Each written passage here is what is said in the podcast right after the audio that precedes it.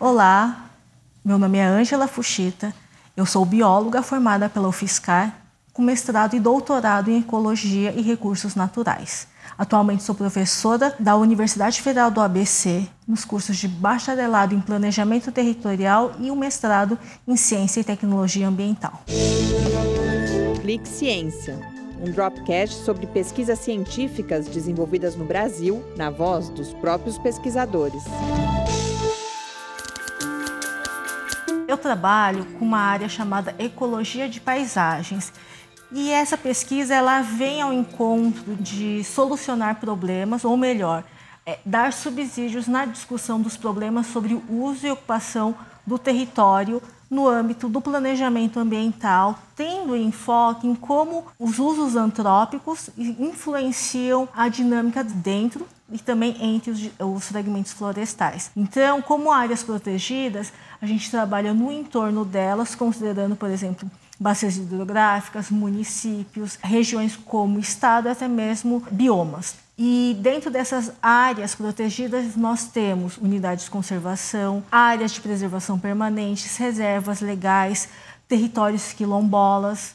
E é a partir daí que a gente começa a estudar como as interferências antrópicas alteram ou impactam os fragmentos florestais e esses ecossistemas naturais. Para esses estudos, quando nós fazemos as pesquisas de campo, está muito relacionado ao que nós temos no nosso cotidiano em relação, por exemplo, à expansão urbana sobre áreas agrícolas, à expansão de áreas agrícolas em áreas de conservação. Então, quando nós vamos é, fazer esses trabalhos, a gente também tenta entrar em contato com a população do entorno. Então, um exemplo é o trabalho desenvolvido no Parque Estadual da Caverna do Diabo. Então, não só essa análise da paisagem, considerando os remanescentes florestais, as áreas urbanizadas, mas também todo o conhecimento, toda a informação que nós temos da comunidade do entorno, sejam elas as comunidades tradicionais, a população das áreas urbanas e também os uh, quilombolas que ali residem. Então, como acontece essa dinâmica dentro e no entorno do parque? Por exemplo, no Parque Estadual Caverna do Diabo, nós temos um trabalho com os monitores ambientais que vão acompanhar as pessoas nas visitas. Então, esses monitores, eles, eles são é, habitantes da região principalmente da, dos territórios quilombolas. Como resultados desse projeto que eu exemplifiquei na, no Parque Estadual Caverna do Diabo, que além dos aspectos do entorno com a comunidade, também tivemos estudos dentro da caverna, como de microclima, da, da fauna e microfauna ali existente. Então, esse projeto ele, ele nos trouxe informações mais precisas sobre como é o ambiente dentro da caverna nesse entorno.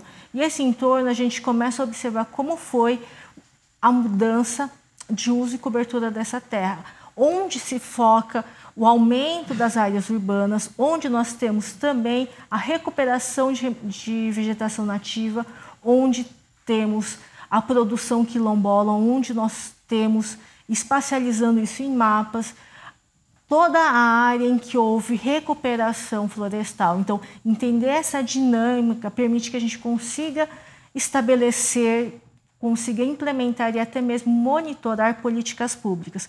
Um exemplo é a resolução SMA 32 do Estado de São Paulo, que dispõe sobre os princípios e práticas relacionados à restauração florestal, ou mesmo também a resolução SMA que vai falar sobre a conectividade no qual a gente espacializa, se espacializou, né? É, áreas de maior ou de menor é, necessidade de conectividade no estado de São Paulo, e isso reverte em áreas onde a compensação ambiental vai ter um fator multiplicatório de, em função da sua importância é, no estado de conservação no estado. Esses são exemplos de aplicações desse tipo de estudo relacionados à ecologia de paisagens que nós utilizamos no nosso dia a dia.